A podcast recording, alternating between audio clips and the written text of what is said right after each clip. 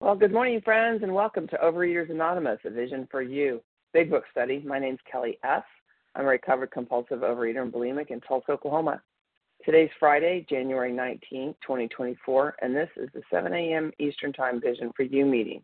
Today, we're reading from the Big Book of Alcoholics Anonymous, and we are in the doctor's opinion.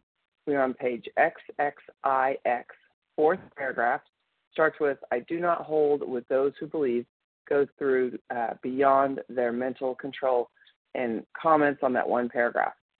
Today's readers, 12 Steps, will be Matthew G., 12 Traditions, Tenzin P., Anne Marie M. is the reader of the text. Judith S. P. will be reading page 164. Vanessa G. is our backup reader today. Newcomer greeters Marge O. Second hour host is Ann A. and Janice P.M. will be doing our announcements. The reference numbers for yesterday, in case you missed those, Thursday, January 18, 2024, 7 a.m. Eastern Time, is 21,051, 21051. And the 10 a.m. Eastern Time meeting is 21052, 21052. the OA Preamble. Overeaters Anonymous is a fellowship of individuals who, through shared experience, strength, and hope, are recovering from compulsive overeating. We welcome everyone who wants to stop eating compulsively. There are no dues or fees for members. We're self supporting through our own contribu- contributions, neither soliciting nor accepting outside donations. OA is not affiliated with any public or private organization, political movement, ideology, or religious doctrine. We take no position on outside issues. Our primary purpose is to abstain from compulsive eating and compulsive food behaviors and to carry the message of recovery through the 12 steps of OA to those who still suffer. OA's fifth tradition states, quote, each group has but one primary purpose, to carry its message to the compulsive overeater who still suffers, end quote. At a Vision for You Big Book study, our message is that people who suffer from compulsive overeating can recover through abstinence and the practice of the 12 steps and 12 traditions of Overeaters Anonymous. I will now ask Matthew G. to read the 12 steps of Overeaters Anonymous. Good morning, Matthew. Good morning. This is Matthew G., recovered compulsive overeater in Paris, France. And these are the 12 steps of Overeaters Anonymous. One, we admitted we were powerless over food, that our lives had become unmanageable. Two, came to believe that a power greater than ourselves could restore us to sanity. Three, made a decision to turn our will and our lives over to the care of God as we understood Him. Four, made a searching and fearless moral inventory of ourselves. Five, admitted to God, to ourselves, and to another human being the exact nature of our wrongs. Six, we're entirely ready to have God remove all these defects of character. Seven, humbly asked Him to remove our shortcomings. 8 made a list of all persons we had harmed and became willing to make amends to them all. 9 made direct amends to such people wherever possible, except when to do so would injure them or others. 10 continued to take personal inventory and when we were wrong, promptly admitted it. 11 sought through prayer and meditation to improve our conscious contact with God as we understood Him, praying only for knowledge of His will for us and the power to carry that out. 12 having had a spiritual awakening as the result of these steps, we tried to carry this message to compulsive overeaters and to practice these principles in all our affairs. Thank you. Thank you, Matthew. And we will now have Tenzin P. read 12 Traditions of Overeaters Anonymous. Good morning, Tenzin. Mm, good morning, everyone. Uh, Tenzin P. checking in from New York. The 12 Traditions. Number one, our common welfare should come first personal recovery depends upon OA unity. Two, for our group purpose, there is but one ultimate authority, a loving God as he may express himself in our group conscience. Our leaders are but trusted servants, they do not govern. Three, the only requirement for OA membership is a desire to stop compulsive eating. Four, each group has, should be autonomous except in matters affecting other groups or OA as a whole. Five, each group has but one primary purpose to carry its message to the compulsive reader who still suffers. Six, an OA group ought never endorse, finance, or lend the OA name to any related facility or outside enterprise, lest problems of money, property, and prestige divert us from our primary purpose. 7. Every OA group ought to be fully self supporting, declining outside contributions. 8. Overeaters Anonymous should remain forever non professional, but our service centers may employ special workers. 9. OA as such ought never be organized, but we may create service boards or committees directly responsible to those they serve. 10. Overeaters Anonymous has no opinion on outside issues. OA name ought never be drawn into public controversy. 11. Our public relations policy is based on attraction rather than promotion. We need always maintain personal anonymity at the level of press, radio, and films. 12. Anonymity is the spiritual foundation of all our traditions, ever reminding us to place principles before personalities. Thank you very much. Thank you so much, Tenzin. So here's how our meeting works. Our meeting focuses on the directions for recovery described in the Big Book of Alcoholics Anonymous. We read a paragraph or two from the literature, then stop and share on what was read. Anyone can share, but we ask that you keep your sharing to the topic and literature we are discussing, and that you keep your share to approximately three minutes. Singleness of purpose reminds us to identify as compulsive overeaters only. Our abstinence requirement for moderators is one year, and for readers is six months. There is no abstinence requirement for sharing on topic. This meeting does request that your sharing be directly linked to what was read. We're sharing what the directions in the Big Book mean to us. So to share, you'll press star one to unmute. Once you're done sharing, let us know by saying pass. Then press star one to mute your phone again. To have a quiet meeting, everyone's phone except the speaker should be muted. So today we will resume our study of Big Books of, of the Big Book of Alcoholics Anonymous. We're in Doctor's Opinion. We are on page XXIX, fourth paragraph. Starts with I do not hold with those who believe, goes through to beyond their mental control. And we'll be doing reading and commenting on that one paragraph. And Anne Marie M is going to get us started. Good morning, Anne Marie. Good morning. This is Anne Marie M in um, South Carolina, recovered through God's grace and by working the steps in this big book. Um, I do not hold with those who believe that alcoholism is entirely a problem of mental control. I have had many men who, for example, worked for a period of months on some problem or a business deal, um, which was to be settled on a certain date favorable to them. They took a drink a day or so uh, prior to the date, and then the phenomenon of craving at once became paramount to all other uh, interests, so that the um, important appointment was not met. These men were not drinking. Anne Marie, Anne Marie. Yes. We're having a hard time hearing. We're having a hard time hearing you. Oh, you are. Let me. I'm so yeah, sorry. I mean, I could hear you, but it was like really like in a all right, let me know, um, get rid of my. Um, do you want me to read the paragraph over? Yeah, that's way better. That would be great. Why don't you start over? Thank you. You can hear me better. Okay, so I have me. I have me on speaker. Let me see. Okay. right. Well, Is, it was can you bad hear? Can you? ago. Can you hear me? Okay now. Perfect. Good. Okay. Very good. I don't like being on speaker. Thank you. Okay.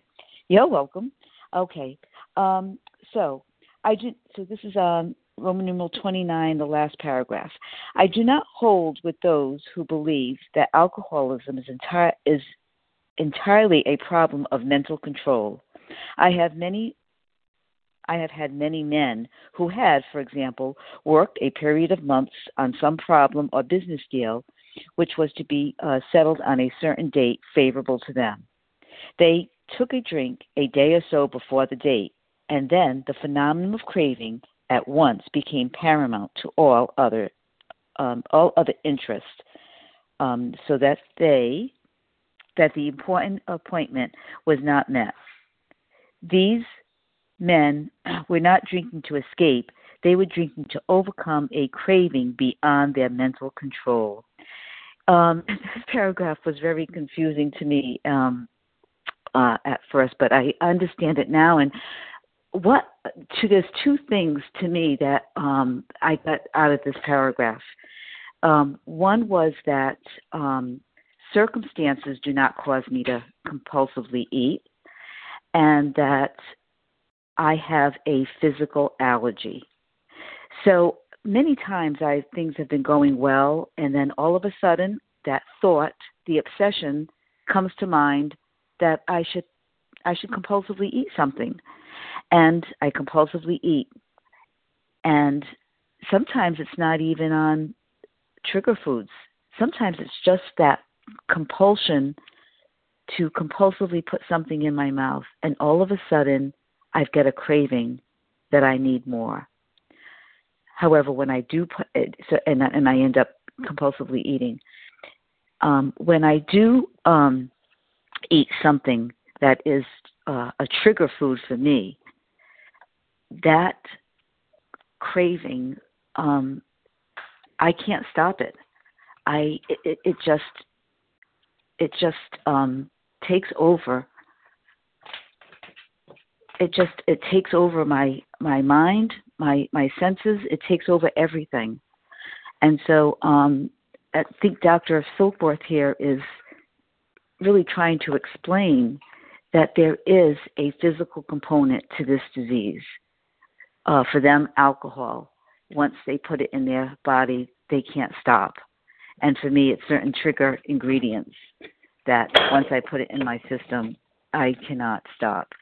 So um, I'm forever grateful for this man um, and his determination to uh, to explain to the world, you know, through this book, through his letter, um, that there's a physical component to this, and that we're not just, you know, I just thought of myself as being a glutton, a terrible person. I mean, the things that I thought about myself, I wouldn't even think about my I wouldn't even say out loud to uh, to my my my worst enemy. Um, I thought so badly about myself, and I'm just so grateful for this program. So grateful that it was proven that it's I'm not a bad person. I'm a sick person trying to get well and getting well. I'm not trying anymore. I mean, I'm doing it, and um, that was um, I tried for so many years to do so many things, but nothing else worked. But God works, and that's what I was um, that's what this program has taught me is to rely on God um, for the solution. So, with that, I'll pass. Thank you. Well, thanks, Anne Marie, for getting us started. Okay, so we're now going to open up the meeting for sharing. Although we value your experience, we ask that you limit your sharing to every third day in order that others might share their experiences too. So, if you shared on Wednesday or Thursday on any vision meeting, Please allow others the opportunity to share today. Please keep your share to three minutes to allow time for as many people as possible to share. I'll remind you when your time is. So please give me your first mm-hmm. name, initial of your last. Charles H. Charles H. Talia D. Harlan. Carly, Talia. Elena C. Elena C. Julie P. Julie P. Chris G. Chris G. Nancy R. Nancy R. Jessica. Claire E. from the Jessica, UK. Jessica, Claire.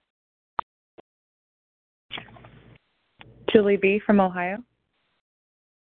Was there a Julie P. and a Julie B? I believe so. Okay, well, we'll go with it. Let's uh, stop there because that's quite a lineup. Here's who I have Charles, Harlan, Talia, Elena, Julie P, Chris, Nancy, Jessica, Claire, and another Julie B or Julie B. Okay, everybody, please make sure you're muted by pressing star one, and we'll get started with Charles, followed by Harlan. Good morning, Charles. Good morning. Thanks for your service. So, pretty much, uh, Dr. Silkworth is trying to explain, he's trying to sing a song to the, the real alcoholic and the real compulsive overeater. And you probably know the song. It's Let's Get Physical, right? So he wants, like, he wants to make sure that, now, of course, we know um, that this is the double whammy and all, all action is born in thoughts. But this, this is a, an example that, you know, Bill W. had an opportunity to make some money. We know in 1930s, he was hard up. So he had an opportunity, and I could identify, you know, living in New York City. I, I, was on my way to TJ Maxx, and um, I, I took I took a drink or so, and that that appointment was never met because I picked up the first one and triggered the phenomenon of craving, which is a rare, unusual craving, and it, it stated in this opinion five different times. And, you know, at least four or five times, Dr. Silkworth is trying to drill down. This is not just a mental, because I have a thought today. I have a mental thought today. Mental illness is serious, and the addiction is, is, is parts of mental illness. I'm not here to get popular in a mental illness program. I'm here to get well because I'm sick. It's not about popularity. You know, there's a, millions of people that are, are sick, um, and, and there's even more that's not taking their treatment. So I take my treatment on a daily basis, and I realize that you know I go to work because I deal with this mental illness. And I also, you know, if you don't pick it up, you ain't got to put it down. But it's so easy to, you know, and I don't want to poo-poo on diets because diets work for people that are not real compulsive overeaters.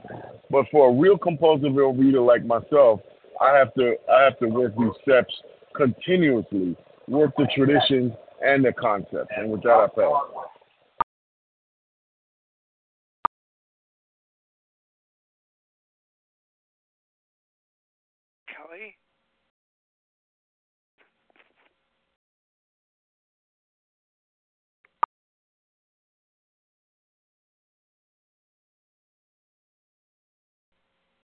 Kelly? Kelly, hit star one. Kelly, we can't hear you. Yeah. Well, I was telling you to hit star one. Apparently, oh. I'm the one who needs to hit star one. But okay, Harlan G, you're up. Thank, Thank you, guys. Kelly. Thank you for your service this morning. I'm Harlan G. I'm a recovered compulsive overeater, and I live in Scottsdale, Arizona. And I'm very, very proud to be sharing on the line anytime I do, but today especially. Today is January the 19th, and it is on this date in 1960 in Los Angeles, West Los Angeles, California, that the very first meeting of Overeaters Anonymous took place.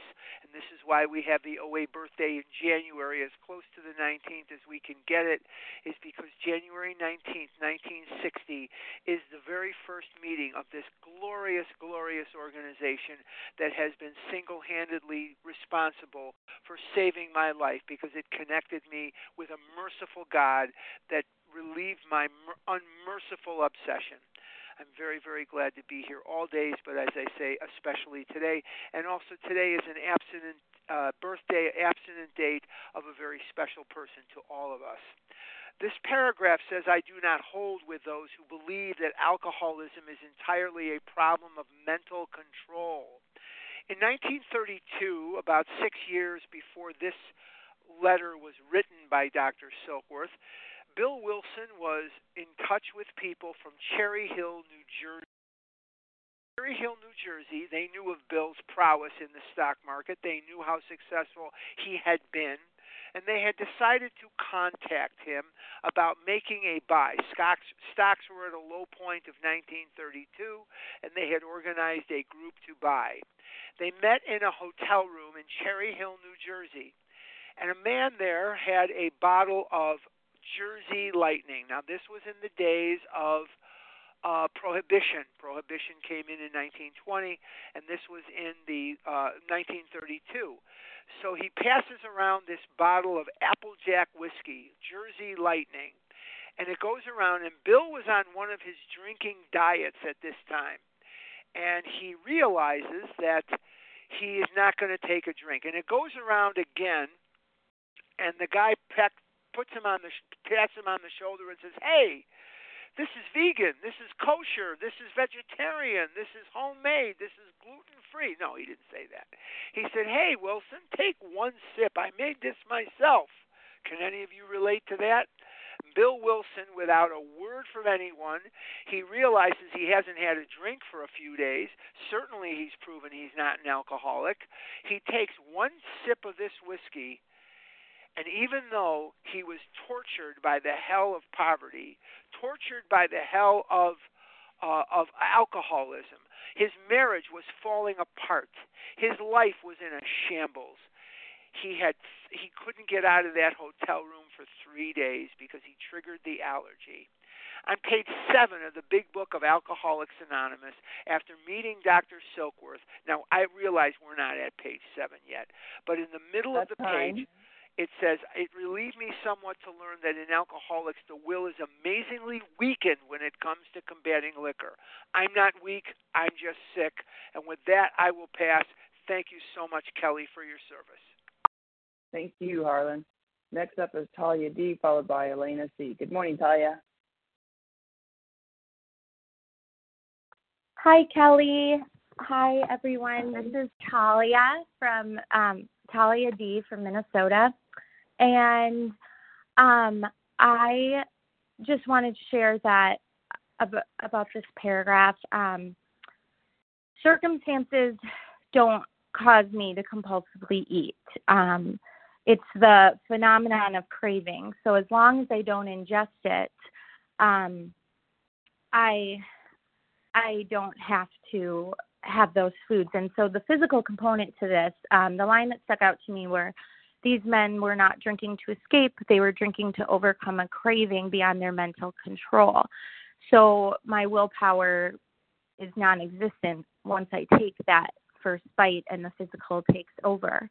Um, and something happened yesterday that I really want to escape from, but the miracle is is that I didn't go to Taco Bell or McDonald's over it. Um, I was laid off from my job last night after work, and at the end of the day, and it came out of nowhere. I'd been there two years. Um, they're doing a lot of layoffs, I guess, and but the miracle is is that I didn't have to eat over it, and God orchestrated it so that it came after the birthday party, which is a miracle because I'm just feel so much more connected and I don't have that um physical craving um in in my body because I haven't ingested my alcoholic foods and I have a body that can't process my alcoholic foods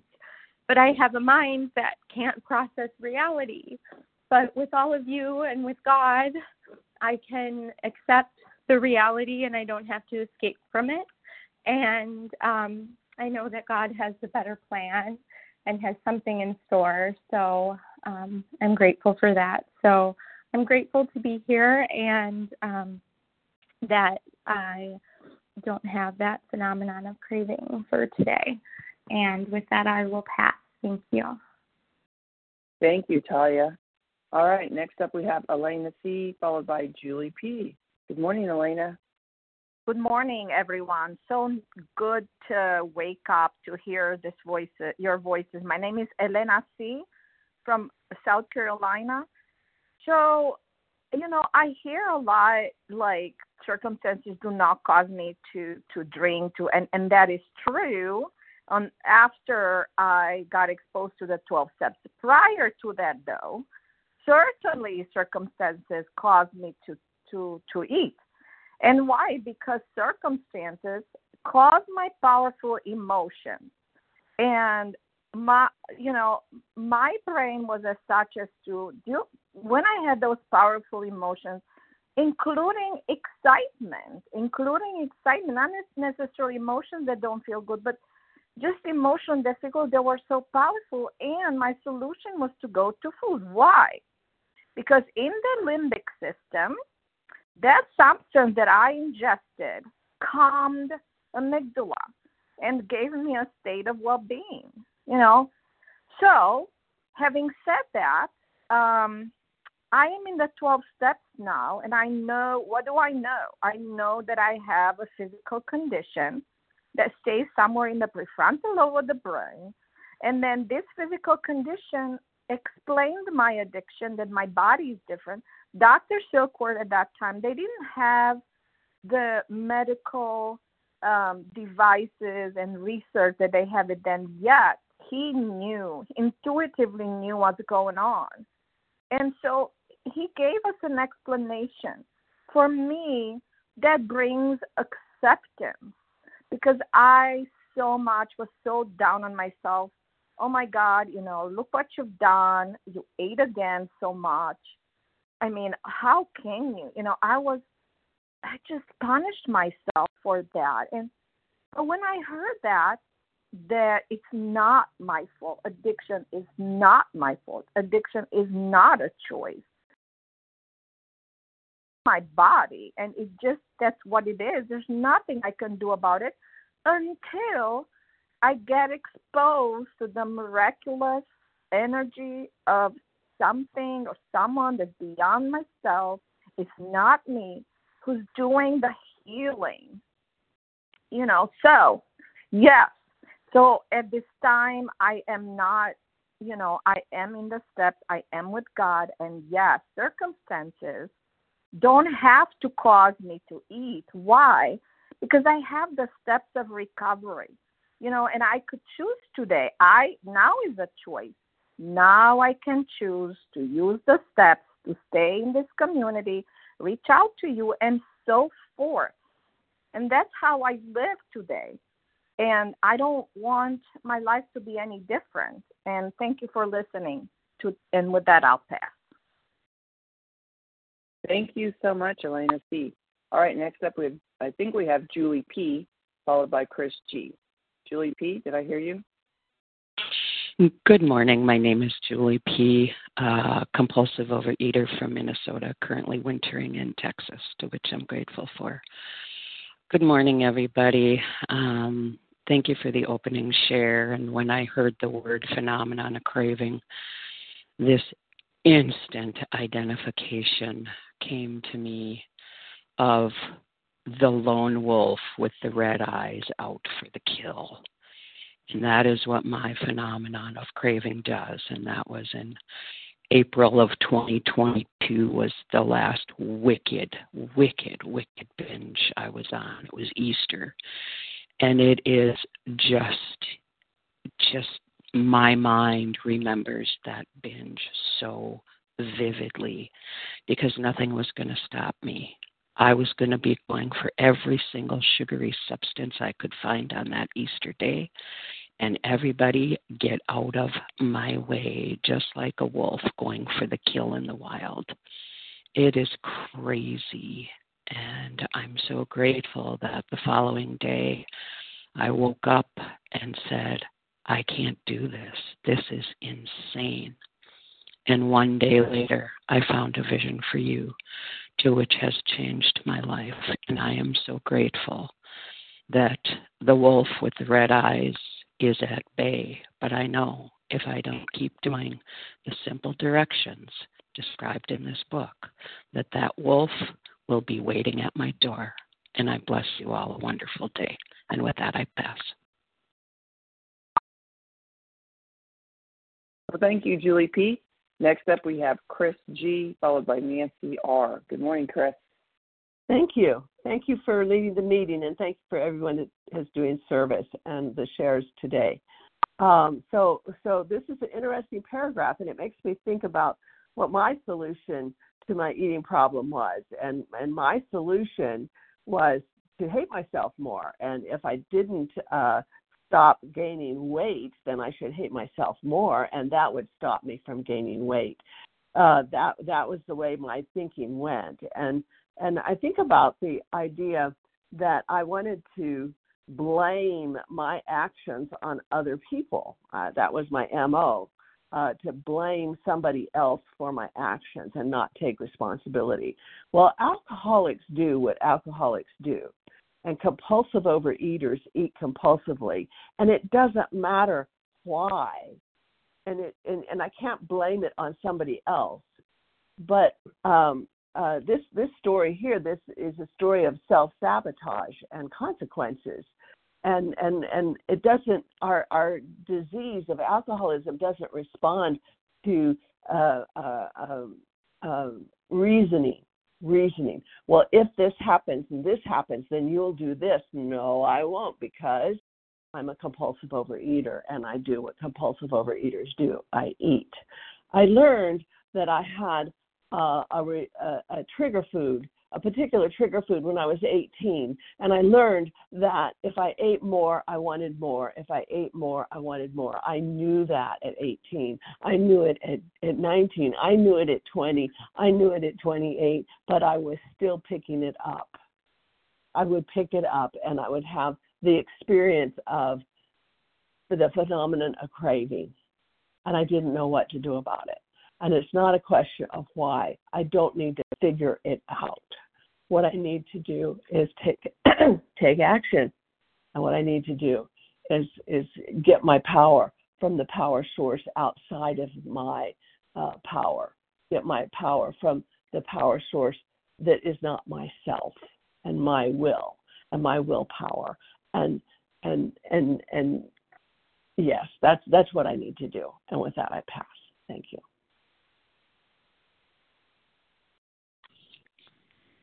Thank you, Christy. Before we go on, let's. I just want to remind you guys where we're at. We're in the Big Book of Alcoholics Anonymous, and Doctor's Opinion, page XXIX, fourth paragraph.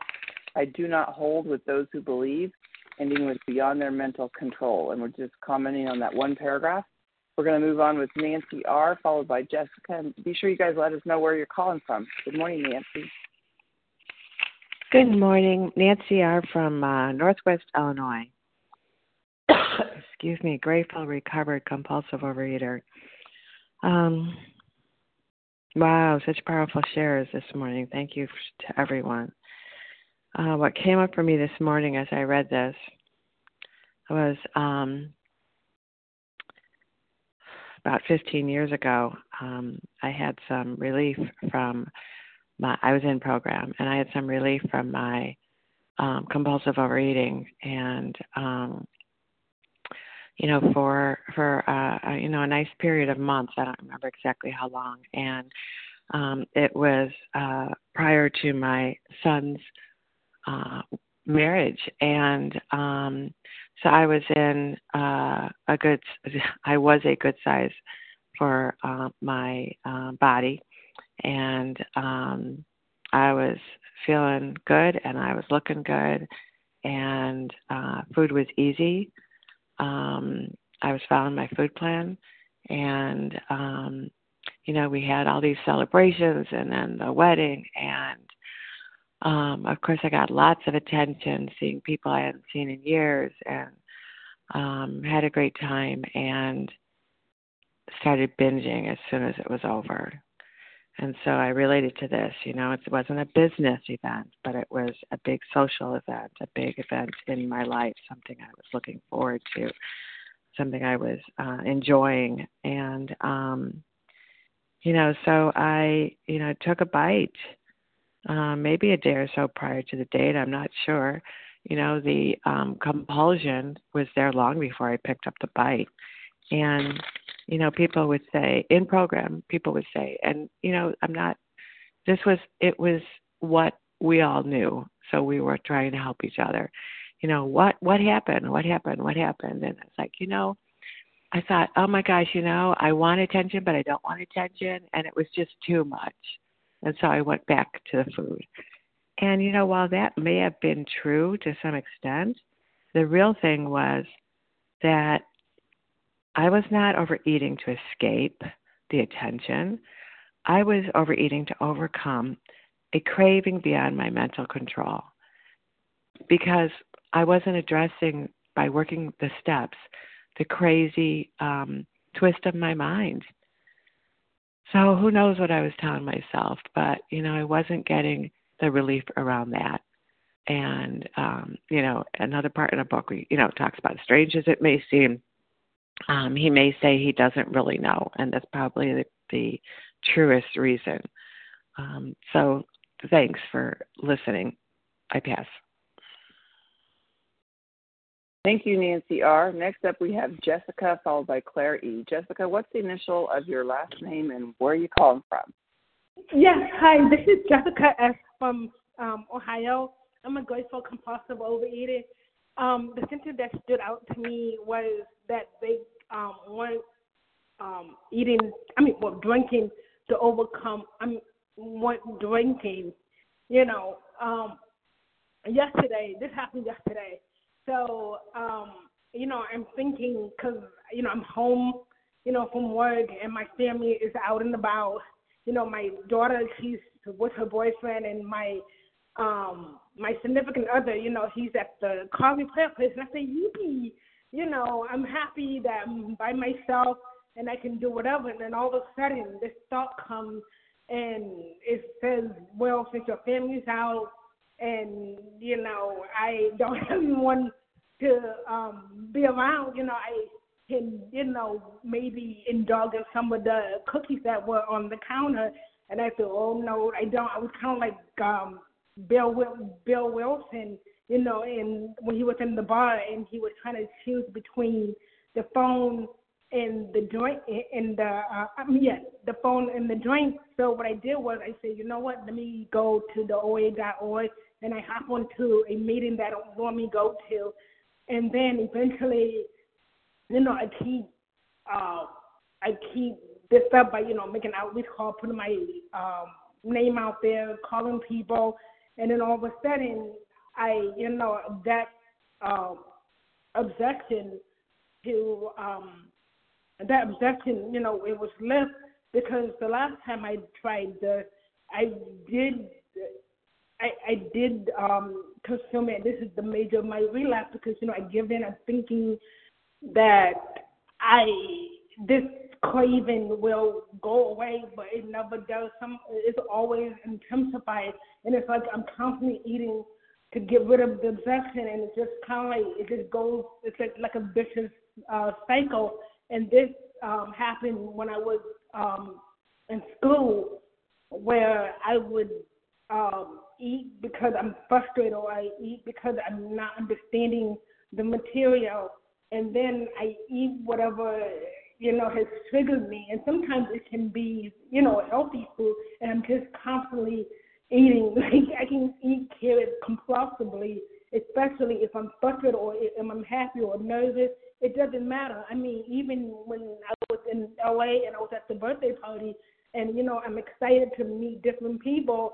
I can eat. I, I have learned, um, you know, within the past month that I can eat anything compulsively. I can eat my oatmeal compulsively. It doesn't freaking matter.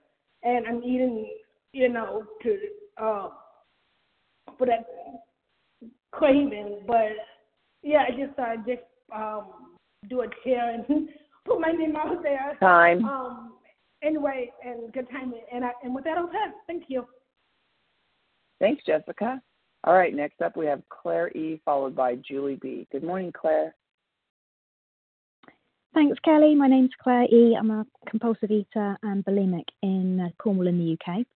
Um, this is a great paragraph, isn't it? It's got loads in it. Um, that first line, I do not hold with those who believe that alcoholism is entirely a problem of mental control. And that makes me think, yeah, there is a nod. You know, obviously the main problem centers in my mind because that's what gets me to take that first bite. You know, in the last sentence there, you know, these men were not drinking to escape. I, w- I would actually say that I did eat to escape um, certainly the mental twist of that was because I was escaping feeling irritable, restless, and discontent. And I have always used food as an anesthetic. That was definitely the way I ate. I wanted it was my switch off. It was my effort. You know, that was that was what got that first bite in my mind, in, in my mouth. Um, but you know, as as it says, you know, as it describes so well, once that first bite is in my mouth, once that first bit of bulimic behaviour, I mean, that was really important for me as well to look at my behaviours around food. Um, you know, didn't matter what else was going on in my life. You know, the phenomenon of craving at once became paramount to all other interests. You know, and as I read that, as that sentence was read today, I was thinking of all those other interests that I just kick down the road. You know, in my 20s, when I was really into my bulimia, I had no other interest. Food was my interest. My illness was my interest. I didn't have friends. I didn't have a social life. I didn't do sports. I didn't. I didn't really do anything. It was all tomorrow, next week. I'm gonna. This, you know, great ideas. I never did it because once that food was in, that's all I wanted to do. And I remember you know, driving around London in the middle of the night, you know, it was paramount to my safety. You know, I, I'd go up Brick Lane to find bagels at three o'clock in the morning.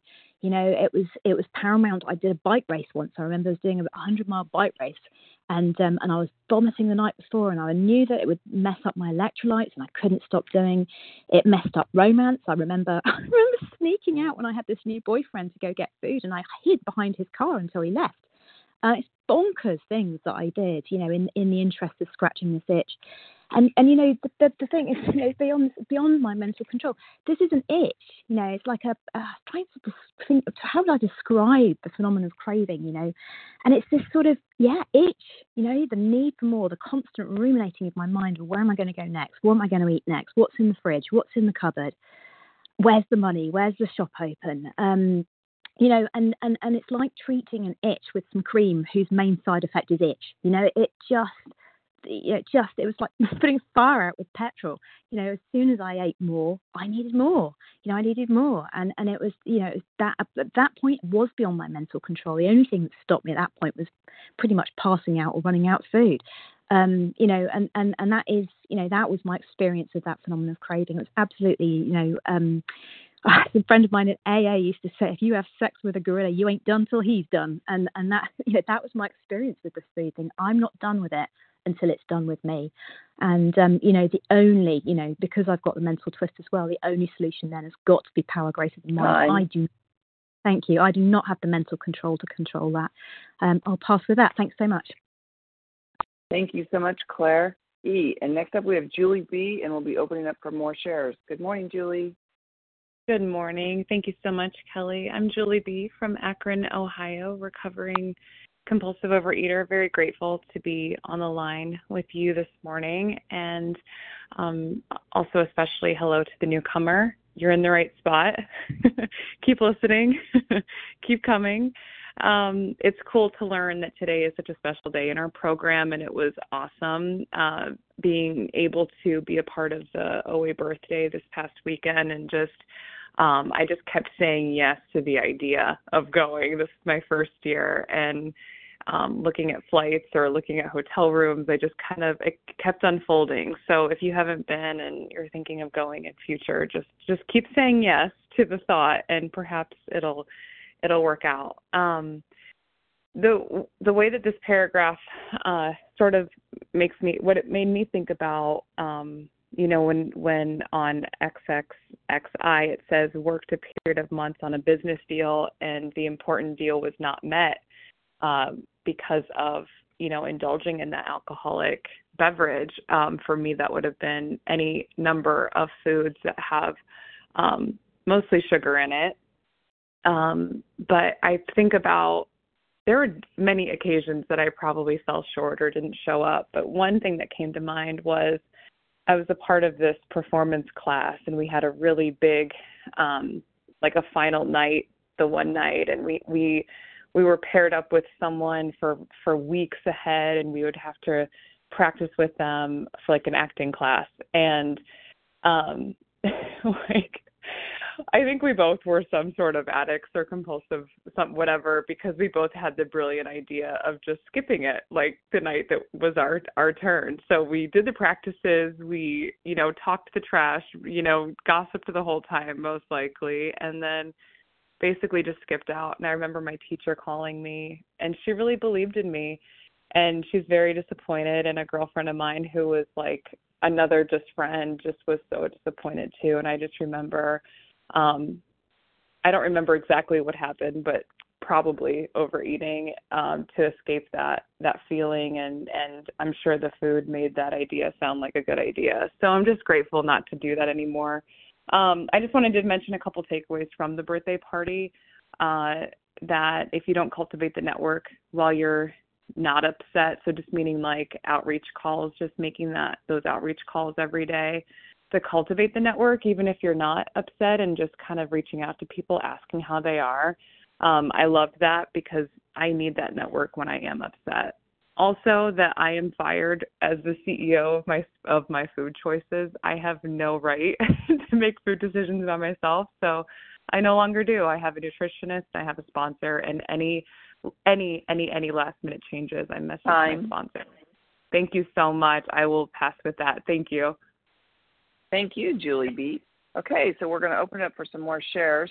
Again, we're on page XXIX and the doctor's opinion, fourth paragraph. Um, so limit your sharing. If you shared on Wednesday or Thursday of any vision meeting, please step back. So who would like to share this morning? Nancy R. Nancy. There's somebody else with Nan- Nancy. Chris M. Yeah. Chris M. Carolyn S. Um, it's just jumble. I heard Nancy and Chris. That's all I've got so far. Kathy W. From Texas. Shannon C. And okay, we're gonna stop there. Here's who I got. It was hard to hear you guys. So sorry. Um, Nancy, Chris, Kathy, and Janice. So Nancy, give us the initial of your first name and where you're calling from. Hi, it's Nancy P. Oh, hi, Thank you. Thank you. Thank you. Thank you so much. I'm now unmuted. Oh wait, Uh, wait, wait, I'm wait. sorry? Oh wait, are there are there two Nancys? There were two here? Nancys, but I was first. Nancy P was first. oh, okay, well, Nancy, sorry. you go first, and then the next Nancy. Hi. Okay, Nancy Good P, morning. go up. Um, Yeah. Yep. I'm Nancy P. Recovered in West Newton, Massachusetts. You know, I love I love this paragraph. Dr. Silkworth says his scientific conclusion at the very end, as a doctor and a researcher, is that these men were not drinking to escape; they were drinking to overcome a, a, a craving beyond their mental control. But I got to say that you know, sometimes it has nothing to do with craving.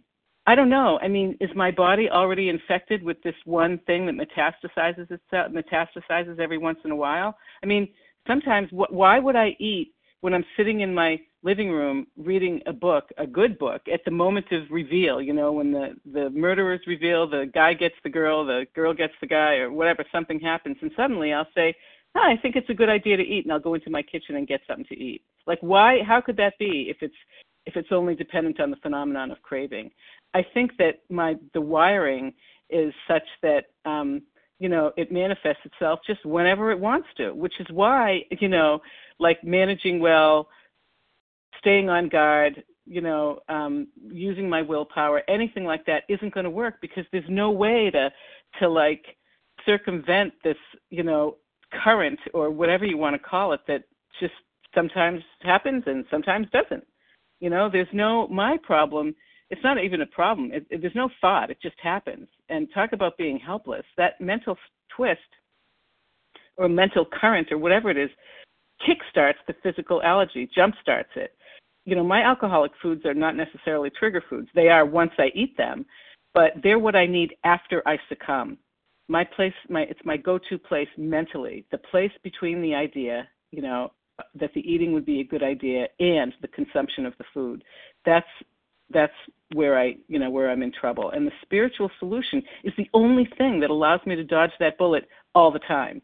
Otherwise, you know, like other things allow me to dodge it some of the time, but um, and and still others allow me to dodge it other times. But the only thing that allows me to dodge the bullet, you know, to run through the, you know, the firing squad without getting hit ever, is um, just one thing, Everybody knows what it is, but we'll just review this one time. Nine million guesses. The last one on the list starts with S and rhymes with surrender. Surrender, surrender, surrender. And I'm going to leave some time for the others to share.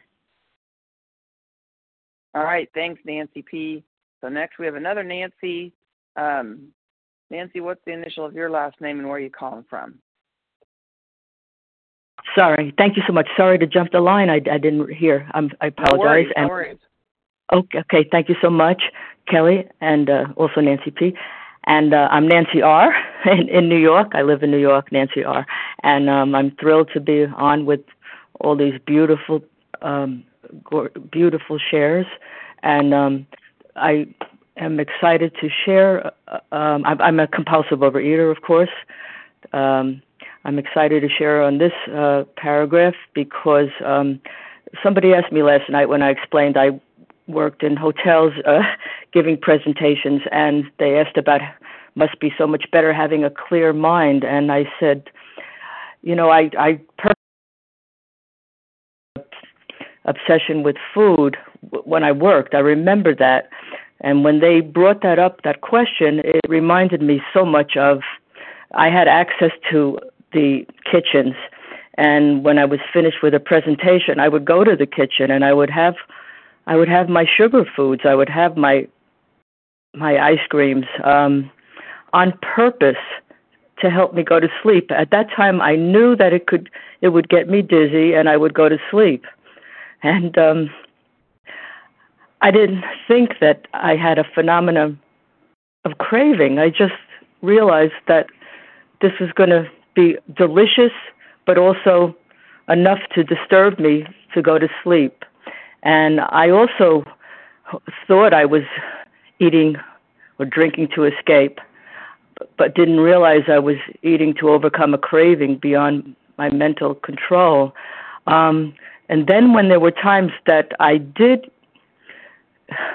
trigger the craving, I didn't keep appointments, not necessarily for work, but if I had an appointment, I would just say, okay, I've done it. That's it. I can't go out because I was in trouble. But um, the times that uh, there were a few times where I said, my God, I I didn't wait till the work was over, and I was in trouble, and I thought, in trouble while I was doing a presentation this is unbearable. I'm I'm I cannot let this happen when it affects my work. But of course, I've spent a lifetime where trying to not be in that situation with the with the poison has been um a battle that I finally have agreed. I'm a compulsive overeater. I I I didn't want to uh, accept it. I am not like these other people.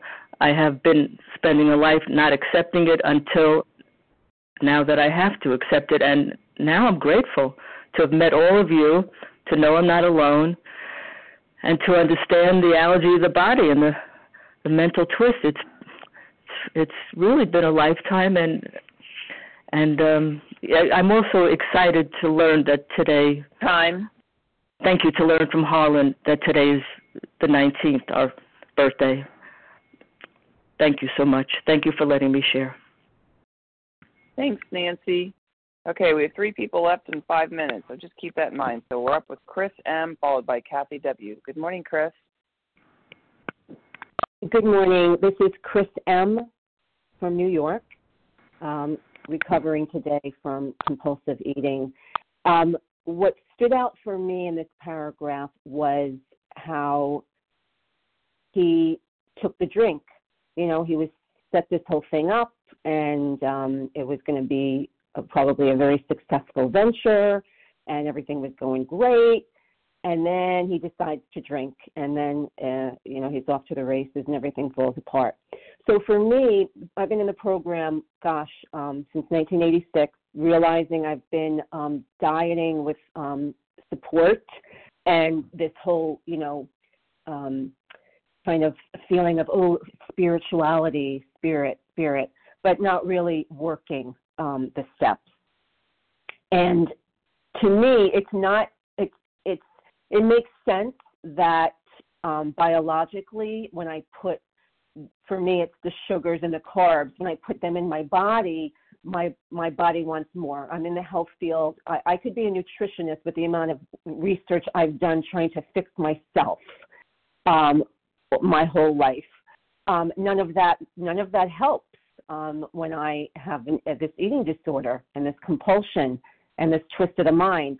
The thing that's more baffling to me is, and I've heard it this morning, is why would I why would I pick up something when things are going well? And I'm realizing now, and I'm praying to God, you know, a day at a time, that this um, is the turning point for me in my recovery is that I need to really check my emotions. And maybe that seems like a lot of work, and I don't want to have to do that. Like, why should I have to worry about how I feel? Like, oh, you know, I should just be able to live my life and know a few things and, and get through this.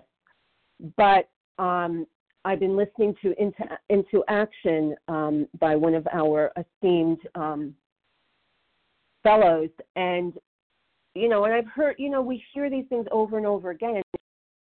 Like, oh, Chris, guess what? You need to work the steps every day to prevent yourself from getting that emotional turmoil that is going to bring you back into the food. And for me, what I think of is I'm like, it's like a rubber band. I'll stretch out just far enough from my disease and my eating, and then I can't maintain that, and I go boing right back to it. And that that has what has baffled me all these years. And I I think I get it now um, the, the, the thing I need to do now is um, plug into this program even more into my fellows, into my sponsors, Fine. into thank you, into working the steps so that I do not trigger the um, that mental twist and pick up. Thank you. I pass. Okay, well, I can't uh, do math or figure it out, so we're out of time. So, sorry, Kathy, W, and Janice. I hope you stick around for the second hour or or Monday morning if if that doesn't work for you. So appreciate you guys. Um, anyway, okay, let's see here. Uh, thank you to everyone who shared. Please join us for a second unrecorded hour of study immediately following the closing.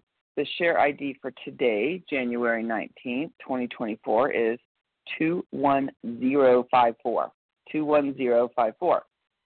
So we will now close with a reading from the Big Book on page 164, followed by the Serenity Prayer. Judith S.P., would you please read A Vision for You? Our book is meant to be suggestive only. Thank you, Kelly, and thank you, everybody, for your shares. My name is Judith S.P., recovered in Maryland. Our book is meant to be suggestive only. We realize we know only a little. God will constantly disclose more to you and to us. Ask Him in your morning meditation what you can do each day for the man who is still sick. The answers will come if your own house is in order. But obviously, you cannot transmit something you haven't got. See to it that your relationship with Him is right, and great events will come to pass for you and countless others. This is the great fact for us. Abandon yourself to God as you understand God. Admit your faults to Him and to your fellows. Clear away the wreckage of your past. Give freely of what you find and join us. We shall be with you in the fellowship of the Spirit, and you will surely meet some of us as you trudge the road of happy destiny. May God bless you and keep you